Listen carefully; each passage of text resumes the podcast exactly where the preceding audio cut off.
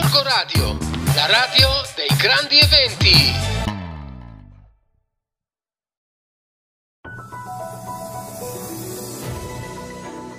Buongiorno lettori del settimanale Radar e ascoltatori di Gorgo Radio, sono Stefania Culurgioni, se sentite un rumore di sottofondo è perché mi trovo nella tipografia Paolo VI, sapete che Radar, il nostro giornale, è indissolubilmente legato alla tipografia che insomma è proprio qui nello stesso salone, nello stesso atrio separata da un muro da dove c'è la nostra redazione.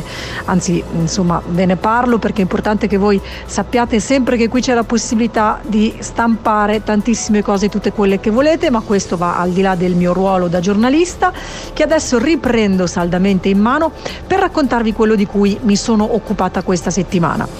Daniele Fossati, il direttore del giornale, ha seguito le elezioni di Gorgonzola, elezioni che insomma non sono ancora concluse perché come ben sapete ci sarà il ballottaggio ma ve ne parlerà lui, io invece vi parlo di quello che è successo a Bellinzago perché anche a Bellinzago si è votato, però in questo caso il risultato è stato netto, decisivo, la questione insomma è già chiusa.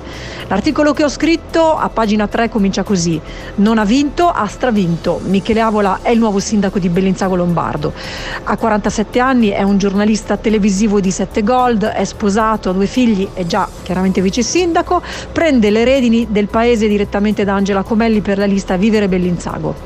Allora io sono andata ai seggi elettorali che si sono eh, tenuti nella scuola media Einstein eh, di Bellinzago Lombardo e lì ho trovato eh, Michele Avola, tutta la sua squadra, ma anche gli altri eh, candidati e molti cittadini e ho potuto intervistare Mica- Michele Avola proprio un istante dopo che aveva saputo di aver vinto le elezioni. Era molto emozionato, era molto contento, eh, era molto diciamo, eh, come posso dire, eh, accalorato e stanco anche per una campagna elettorale molto intensa quindi insomma in questo articolo racconto eh, le sue prime dichiarazioni.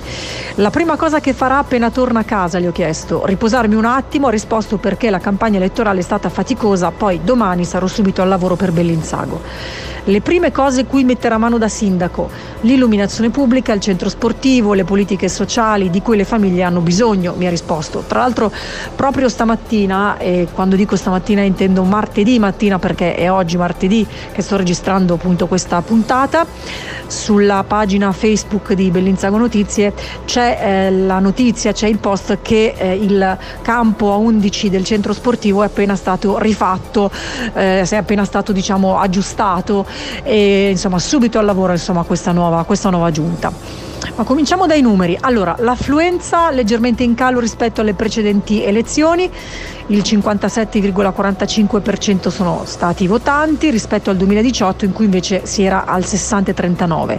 Però i numeri, come dicevo, hanno dato un risultato chiaro, più di mille voti per Michele Avola e la sua lista Vivere Bellinzago Michele Avola ha vinto con il 57,20%. Secondo, per Giorgio Neri d'insieme per Cambiago, scusate, per cambiare, con 627 voti, pari al 35,69%. Amaro, invece, questa è un po' una sorpresa, il risultato di Stefania Goi di Siamo Bellinzago. Ha preso solo 125 voti, pari al 7,11% e questi numeri non le consentiranno di entrare in consiglio comunale. Allora, in questo articolo ci sono anche le battute di Stefania Goi, quello che ha raccontato, quello che ci ha detto, c'è una possibile spiegazione diciamo, del tracollo di questa lista, c'è comunque il fatto che Goi ha detto che continuerà a fare opposizione anche se da fuori il Consiglio Comunale, quindi come cittadina. Poi abbiamo telefonato, ho telefonato stamattina a Pier Giorgio Neri. che resta all'opposizione perché anche questa volta non ha vinto e insomma mi ha dato un po' le sue impressioni. Allora, insomma, si torna al lavoro. Angela Comelli, anche lei l'ho incontrata appunto alle elezioni, rimane come assessore al bilancio e servizi sociali. Mi ha detto sono contentissima, in questi anni ci siamo impegnati tanto per far crescere la squadra e ora le redini passano ad una persona capace. Ehm, eh, e poi, insomma, chi ha preso più voti? Valentina Manenti, eh, assessore allo sport, ha preso tantissimi voti, mi ha detto che è contentissima del risultato che ha eh, ottenuto. Tutto questo, tutti i numeri, tutte le dichiarazioni le trovate sul numero di Radar in edicola e poi ci sono tante altre storie. A presto!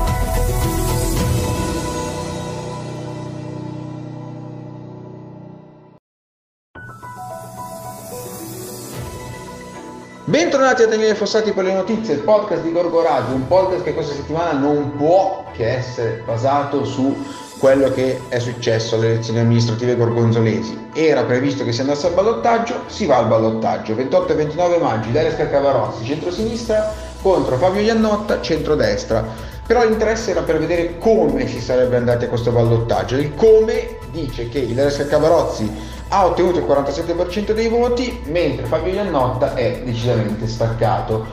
È un ballottaggio che a questo punto vede favoriti da Cavarozzi, ma c'è un ma, perché c'è il possibile accordo tra Iannotta e Pedercini, che con il Polo Civico è stato autore di un exploit ed è arrivato ad una manciata di voti dal centrodestra, un'unione che poi potrebbe minacciare, diciamo così tra virgolette, la vittoria di Scaccavarozzi che senza apparentamento tra polo civico e centrodestra sarebbe invece scontata. Scaccavarozzi rimane comunque favorita, trainata da un PD che ha fatto incetta di preferenze, la lista messa a punto dal segretario Franco Mantegazza è stata decisamente un successo, così come quella di Progetto Uniti per Fare, che è la lista civica più votata, calano invece i voti ottenuti da Insieme per Gorgonzola, che ne ha persi circa 500 rispetto al 2018 Delusione invece da parte del Movimento 5 Stelle e della sinistra che non entreranno in Consiglio Comunale, nei prossimi giorni notizie da seguire anche online per capire come si svilupperanno poi i possibili accordi tra centrodestra e polo civico e lunedì 22 maggio alle 21 in via Oberdan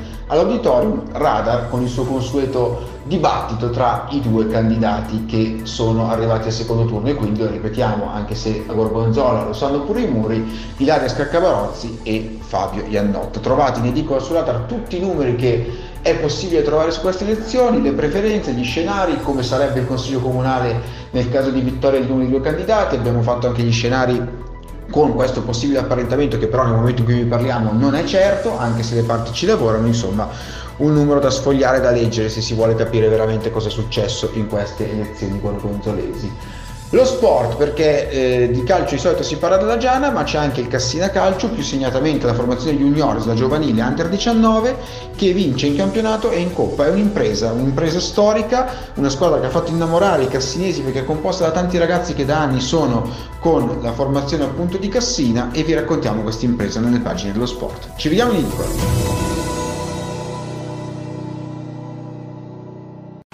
Corco Radio, la radio dei grandi eventi.